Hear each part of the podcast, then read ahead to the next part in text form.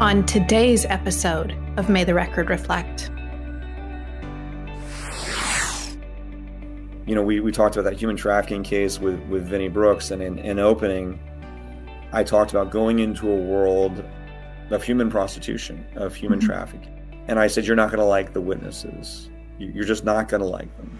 You're going to hear from a young woman who did things that will not make sense to you and she has prior felony convictions and she and I and I just painted her as a miserable human being. You know, my instinct was to like apologize for her. Um, but a very you know very senior, very seasoned tr- you know trial attorney, my partner in that case told me she told me she's like no don't do it. She's got to own it, and you've got to eat it. mm. And so in opening, I, I undersold the government's case. And I and I'd listened to her. I'd listened to Vinnie, and I knew she was going to be incredible. There's a part of me that's like, yeah, she's got some problems, but wait until you hear this, folks. Not the approach. The approach is that she is just a broken human being that has done some horrible things. You're going to believe her because of the corroboration. And and people are like, oh gosh, what is the government doing? Like this sounds like a terrible case. It's it's totally relying on her. But then they hear her and they see the corroboration Hmm. And they're like, I don't even care about the corroboration. She was so good.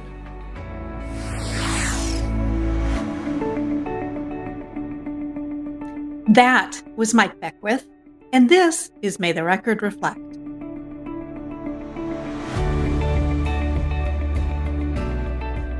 Welcome to episode 26 of the monthly podcast of the National Institute for Trial Advocacy. I'm your host, Marcy Mangan. It's a new year, so happy 2022. I'm quite excited to introduce you to our first guest of the year. He is new to NITA, and it is such a pleasure to welcome Mike Beckwith to talk about one of the fundamentals of trial practice the direct examination.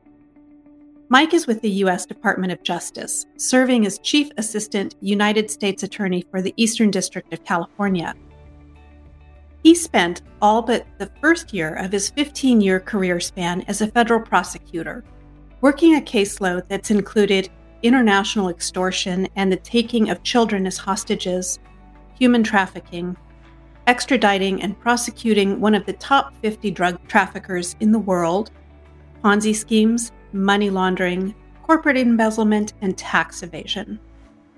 Prior to all that, Mike was a law clerk for the Honorable Morrison C. England Jr. of the U.S. District Court for the Eastern District of California in Sacramento and a U.S. Army Ranger. Mike Beckwith is just the kind of fellow we want on our side, and he could not be nicer if he tried. Here's our interview. So, you have a really exciting and interesting job in law. Do you mind talking a little bit about your work for the DOJ? Sure, sure. So, um, I started uh, from a, a clerkship, uh, working with a district judge, and I knew I wanted to be in court. And so there was, you know, the choice was either a DA's office or a U.S. Attorney's office, and I thought um, the scope of work was more interesting in the U.S. Attorney's office. And so I wanted to get into court. I wanted to be a trial attorney, and this was, um, you know, the way to do it after uh, a clerkship. And so the the type of work I've done started with uh, I was doing immigration cases at first, and my U.S. attorney gave me 18 months, and he's like, if you can survive without blowing anything up for 18 months, we'll you know we'll, we'll keep you around. um, and but but shortly after that, I went into uh, narcotics uh, and violent crime, and you just get a ton of uh, you know courtroom experience there.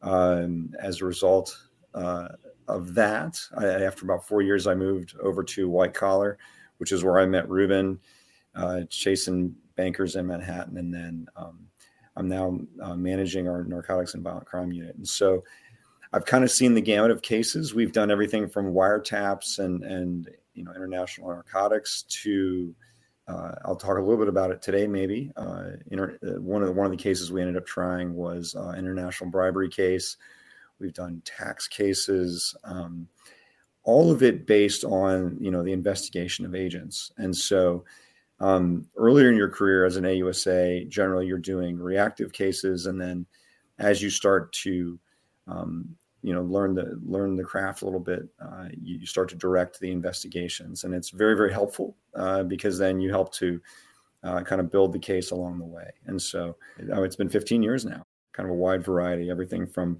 ponzi's and uh, money laundering to uh, you know drugs and and uh, violent crime yeah that really gives you an interesting background you've had to learn so many different things i would imagine so, cases are won on direct examination. Do you agree or you disagree? Uh, I, I, would agree. I think that I think that the direct is what builds your case, and if this is true for a prosecution and for any case that a plaintiff's bring, I think there's a strong correlation between probably criminal press, uh, you know, criminal practice and and uh, plaintiff's work, and in that you're both attempting to prove elements and, and establish elements and improve a case, and so the direct is what's setting up that case. Um, all the directs that that you have the burden uh, to uh, of, proof, and all the directs set up that case. It sets up your closing. Uh, your opening looks to what you expect the, uh, the evidence in the case will show, uh, and then your rebuttal is a chance to highlight uh, what you've drawn out on on direct. Um, so yeah, I think it is. It's the foundation, and, and it is the it is certainly for the for the case and these are the tools and the, and the, pieces of evidence that you use in each of your arguments um, that you'll eventually make to the jury so when you and i were negotiating this episode a couple of weeks ago you remarked to me that you think that direct is actually harder than it seems. Um, cross examination is really the one that makes people nervous and all angsty but direct not so much. So what do you think makes it so challenging? Sure, it's a great question. I, I think it's the preparation that goes into it because every witness uh, is going to be different, um, and a lot of your direct is based on um, the strengths and the weaknesses of your witnesses. And so, I mean, just from a, I think about you know putting a trial together, the amount of time um, that that I would spend putting a direct together, uh, compared to even the cross examination of the defendant in the case um, there's probably more time spent on the direct. We relatively recently did a, a tax case in which um, the lawyer was just failing to pay his taxes on the three and a half million that he was bringing in every year. And I spent a fair amount of time preparing a cross, but I spent so much more time um, on uh, the witnesses preparing, certainly preparing, uh, you know, his uh, his accountants um, for their direct examinations. And so I think what makes it harder is the management of witnesses and the time. You've got to decide what to leave in and what to leave out. On cross in general, uh, you're in, you're out, you're going to make your points. You get up on your soapbox, you hop off.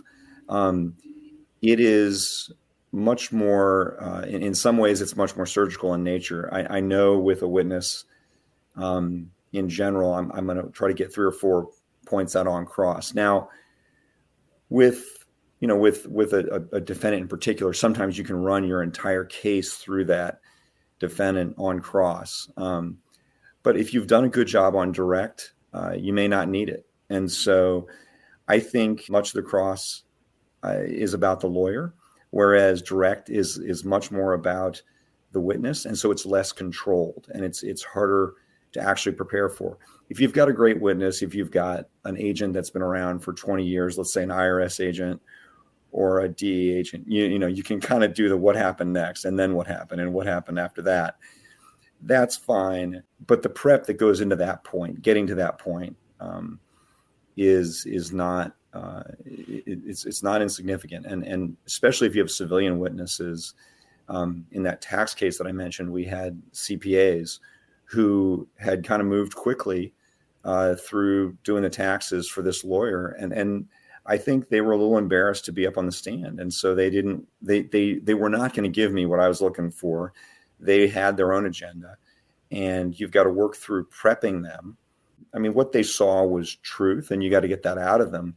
But but they want to shade it in their own way, and so you're working. And sometimes you're working against, uh, you know, your own witness.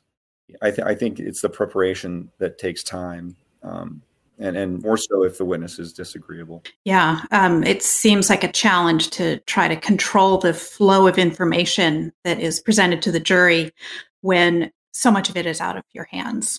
And one one of the things that we'll always do is is is talk about with a, a witness on direct, you know, be they a very experienced federal agent or a civilian, it's it's it's deliberate in small chunks.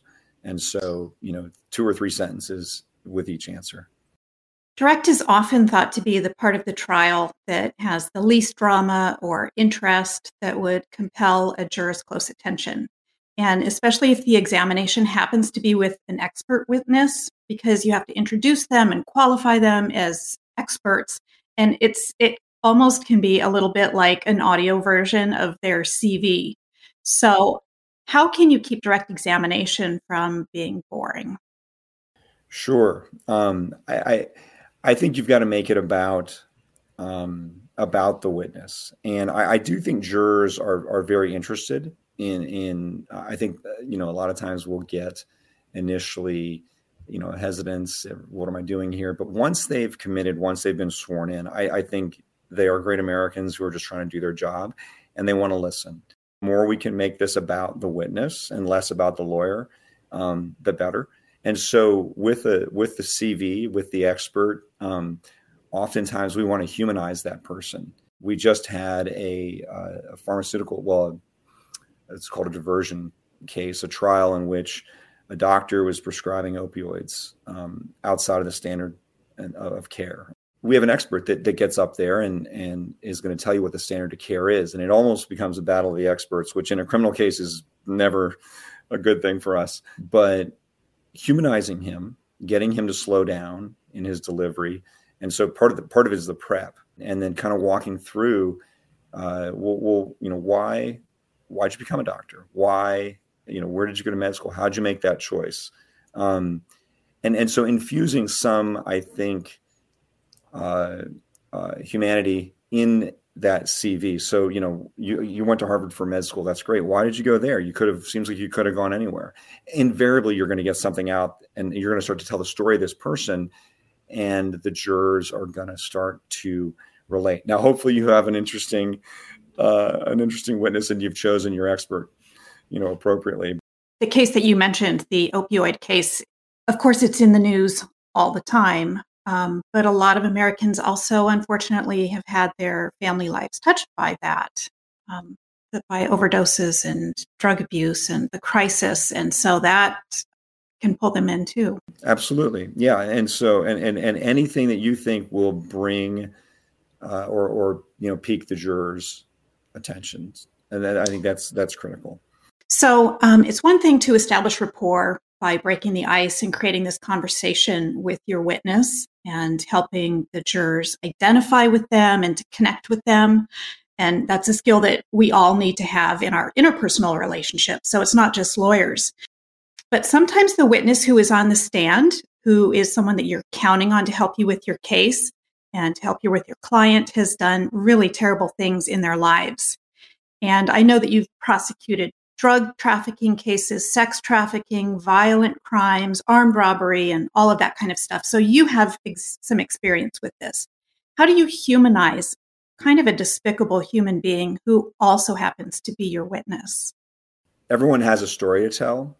And in, in most cases, there's a reason for why they did, you know, these despicable things. Mm-hmm. Um, in that, in that tax case, it was actually harder to bring the jurors around to our CPAs because they were just so defensive. Oh, but in a mur- in a murder, oh, it was it was it was next to impossible. And talking to the jurors afterwards, they did not like those witnesses. Huh. But we've had we've had cases in which, um, you'll put a murderer on the stand, and they're going to explain why they did what they did, and and and not not in the same. I mean, and I mean, we would never put a you know kind of a cold blooded murderer on the stand uh, in in in the sense that like home invasion type thing, but in the gang context, in mm-hmm. the gang context, there is some sometimes there's a story that can be told, and and that person, as long as they own it, mm-hmm. as long as they are telling the truth, and as long as you can corroborate what they're saying, um, I actually would rather have a violent criminal on the stand than a white collar person who's trying to squirm out of it. Um, and and so these these CPAs were very difficult.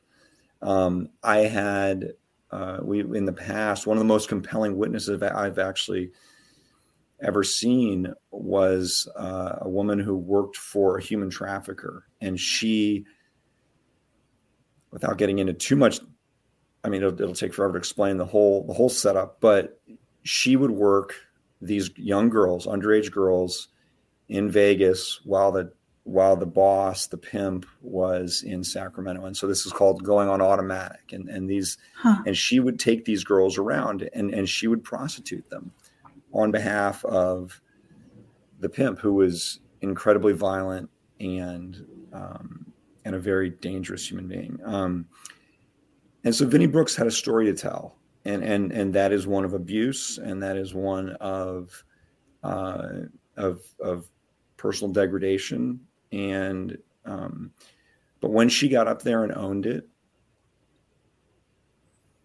that was compelling. I, I, I mean she just she tells her story. She tells why she did it and and and and she she says I, I and basically tells the jury that I'm sorry. I mean she was she was amazing so let them tell their story and be be honest. I think so. Absolutely. And it's and, and really for for us for the prosecutor at that point for any lawyer at that point you're just a disembodied voice. I mean if you the, the vision that right. i always think of is a, it's a disembodied voice in a dark room. And i'm just asking the next question and i want all the attention to be on that witness. Be that right. person despicable be that person you know a federal agent who is you know who worked on 9-11 down in you know southern manhattan and you're going to see this ping pong you're going to see this heads going back and forth. You just wait for the next question, and then the jury's head will focus on and listen to, um, you know, listen to that witness. You've worked on some really um, interesting, high-profile, kind of scary cases. Do you feel like your life has ever been threatened or in danger because of the work that you've done? Do I just watch too much TV? no, no, no. I, I, don't. I mean, early on, very early on, I had. Uh, a very experienced defense attorney standing at the podium with me. And usually in federal court, there it's a bigger courtroom, and so there's two podiums. And but for some reason, this judge had one, and we're sentencing this guy, and I'm right next to him, and and and this very seasoned. Uh, very experienced defense attorney sees me grabbing my pen and as like you know in, in a way that I'm, I'm I can defend myself if I have to. And he's defensive like, mode, yeah. Right, right, right. And he's like, whatever, Mike. He's like, you are so far down the list. First, actually, is that guy up there who's sentencing him. The judge needs protection. I'm next because I didn't represent him very well. You're just a cog. And I was like, ah, that that makes total sense. And you know, so no, I, I um, my wife and I both do this. Um, we don't. That is not a conversation that we have. And and there have been you know, cartel members, there have been human traffickers, there have been very violent people. Um, in some cases, they're not the ones that are worried because they know the system. It's mm-hmm. it's the it's some of these these white collar guys that get that, that lose it. Um, Interesting. That are, that are a little more worrisome to the U.S. Marshals, but we're not. I, I just is not a part of our life that we that we're concerned about. Good. I'm glad. I'm glad I just suffer from an excessive imagination then. What should you do when opposing counsel raises an objection during your direct examination? What's the first thing you should do?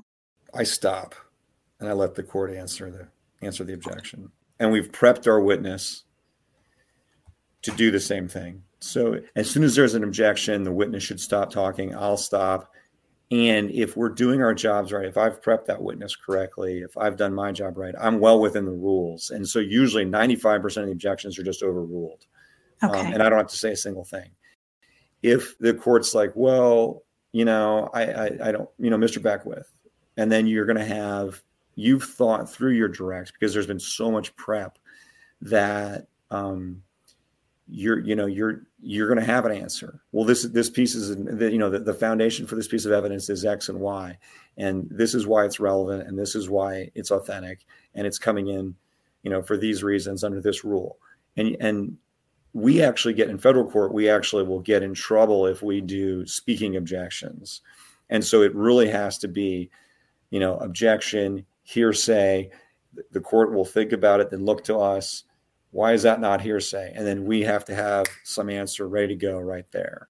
And and what will happen is uh, eventually the defense will just stop because they're conscious of the jury and the jury's time. If your prep is squared away, if you've thought about it, and you stay within the rules, there isn't going to be a back and forth. The last thing you want is some evidentiary fight in front of the jury. And so, one of the ways we make sure this happens is with a trial brief. We prep the judge ahead of time, and and so all major evidentiary disputes are are in writing before the court. Hey, here's, you know, this is this business record. It's coming in under this exception. Here's the context for it, and usually the defense will respond with you know in writing or whatever and and the and the judge will very rarely do they rule ahead of time. They'll usually rule as we start presenting the evidence and as we actually lay the foundation. But because we've teed up the issue for them it's a non-issue it's coming in and now they now the witness is talking about you know whatever the document or the, the you know the image that we've put in. What do you think listeners need to know about using visual aids during direct? Is it helpful? Is it a good time to introduce them well, it's a it's a it's another judgment call. Um, it's it's a balancing kind of act there. I think with certain things, if it's a if if a photo can help orient someone, very useful. If a, you know a series of names because you've got this crazy rogues gallery of characters, you know, in, in a gang or whatever, or you know, we had in know a recent white collar trial, we had like you know a number of uh, a number of players, and so we'll just put their names up on a board. Okay, you, when you're talking about the person that made the phone calls to get a hold of the victims, you're talking about this person right here, number three, Mr. Mr. Jones, and you know, the witness will say that that's correct. Mr. Jones did this, and so it redirects, reinforces a connection between a defendant or you know some relevant witness and what that another witness is talking about. And so for process, if there is like a money laundering, a money laundering case, or if in a, in a products liability case, if there's a process, you know, a visual aid that, that we've done, brief the court on ahead of time. Hey, this is a summary chart that's, you know, under this rule, it's going to come in.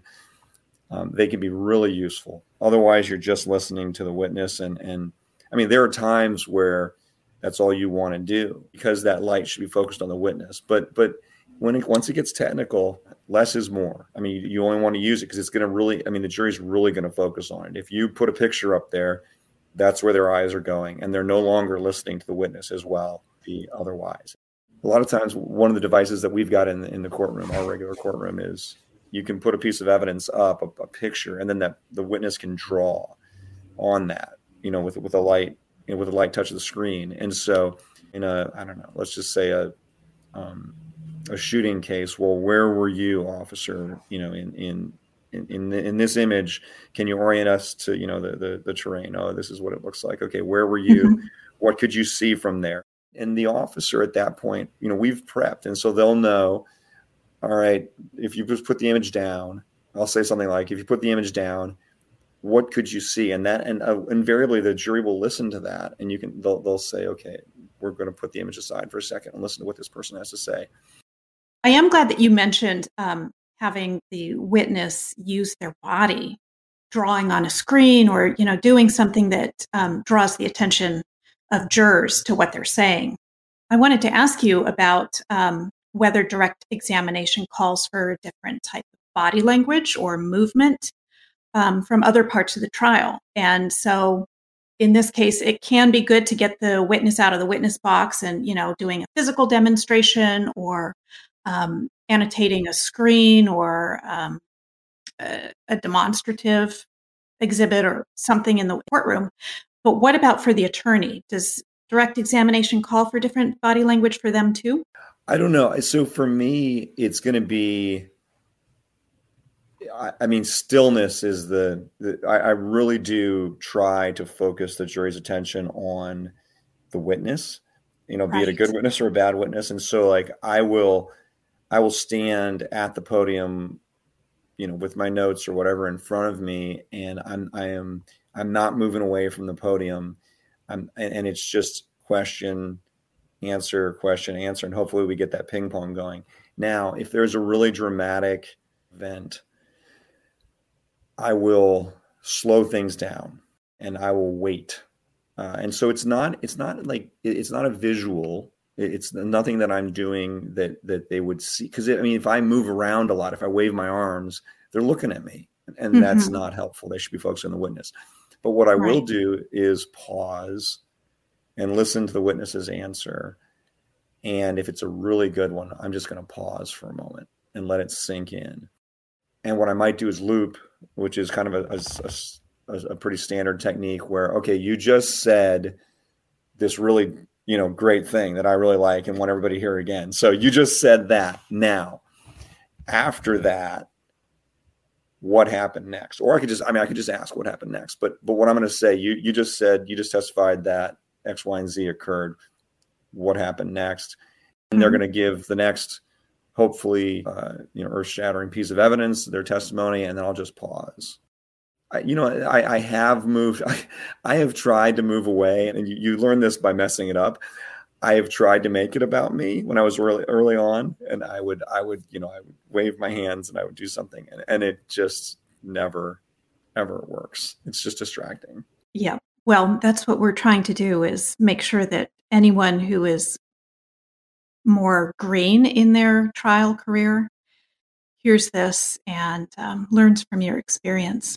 But I think that your point is well made that um, if you, the attorney, are interested in your witness's story and you are wrapped with attention, then that subliminally tells your jurors that the witness is, in fact, worthy of their attention too. 100% agree. So I want to follow up um, on something that you said earlier about direct being so much harder than it seems. And so my question is what if direct is so hard, in fact, that you've kind of stunk it up and you kind of know it? At what point in the trial later on can you kind of reverse your fortune and rescue your case? And how do you do that? Sure. So it's it's it's funny because I think while you're up there on direct, you know, you're thinking in three different directions at one time, right? You're thinking about what the judge is going to do, the defense, and the jury. Uh, I guess it's four, and then the witness. And invariably, something goes wrong. In that tax case, is another good example. One witness, the CPA, one of this the, the this partner in a CPA firm was on the was on the stand for three days. Her first day was terrible, and I, I think the short answer to your question is if you stunk it up, get to a break. Get to some break. Survive until some break. I mean, that's a good rule generally because even if things are going well, you want to look back over your notes. You want to emphasize maybe a little more of, uh, of a good part. But I, I just distinctly remember on day one, she was so defensive. I was like, let's just get to the end of the day. Let's just get to the end of the day. Now you got to be careful because you know any prep that you do is going to be subject to cross. And so, well, you know, what did Mr. Beckwith tell you last night? You know, and and the answer should be you're doing fine. He told me I was doing fine. He told me to tell the truth. You know, you, you, but what you can do, you're not going to, you're never going to talk to him on cross. At least we don't. And then on direct, it, it is purely logistics hey, we're going to go into this next. We're going to recover, you know, we're going to, we need to cover this again, like that kind of thing, so that they can honestly get up on the stand and say, he told me I was doing fine. He told me to tell the truth. And, and we talked about, you know, general topics we were going to cover. But for you, for the lawyer, I mean, you can, you can, you, you can see that something's not working. I'm going to, I'm going to totally take a new tack. I'm going to, I'm going to do something different. Um, and a lot of times what that means for younger lawyers is coming off your notes and listening to your witness.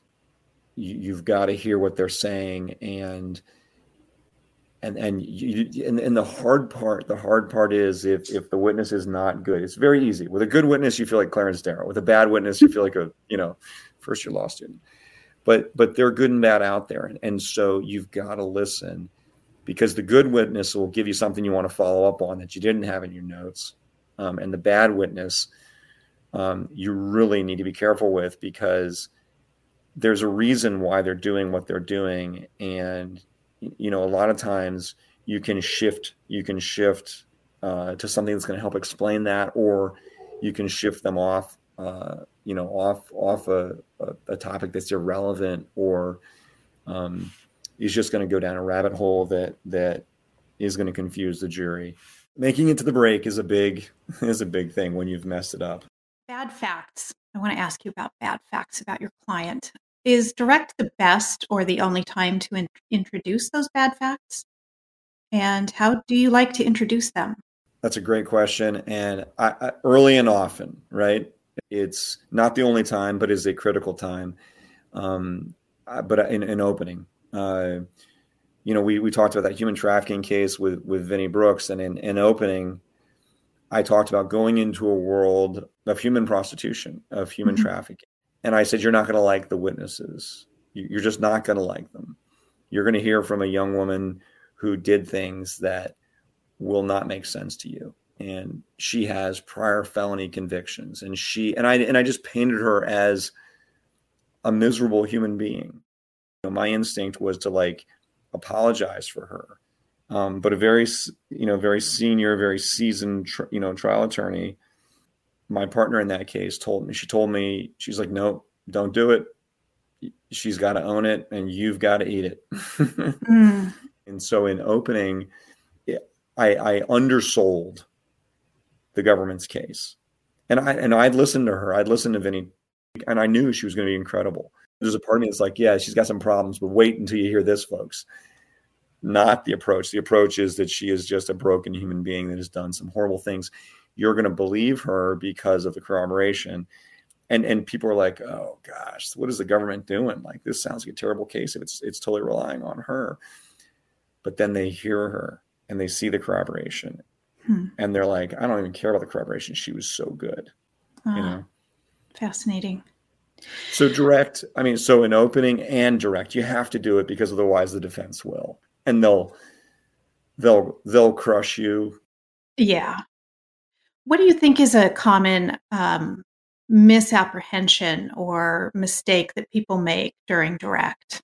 I, you know, I think I think trying, you know, trying to make it about the lawyer, mm-hmm. uh, not making it about the witness, um, and not letting the witness, you know, tell their story.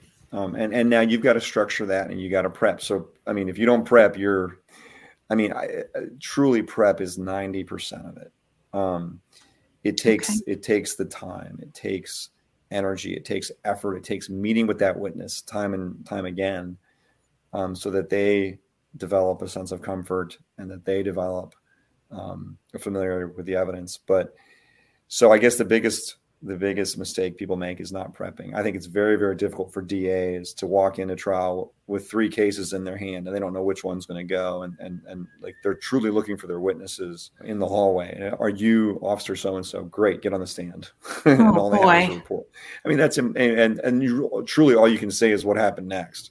But if you do have the time to prep, you've got to prep. And then once you've prepped, it should be about you doing everything you can possibly do to draw out that witness's story because they've got a reason for doing most humans have a reason for doing what they're doing. And if if if, if it's your witness and you're trying to prove a products liability case or or you're trying to prove some kind of a you know a, a plaintiff's case you know there, there's there's a reason for what they've done. Um, and and and hopefully you have a witness who's not i mean we've we've had witnesses who are also involved in the illegal conduct. Um, but hopefully you're you're moving upstream uh, to the to the larger the larger folks. But but making it about the lawyer, not prepping, and then trying to control the direct in a way that um, requires you to lead, um, not asking who, what, where, when, why, how.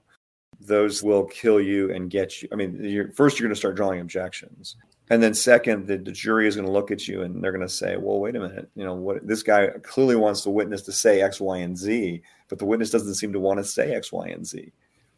You kind of have to back into it, and so um, leading during direct is just a, a, a, huge problem. So those are some good maxims or um, personal rules to follow for direct. What do you think listeners need to know about redirect examination, if anything?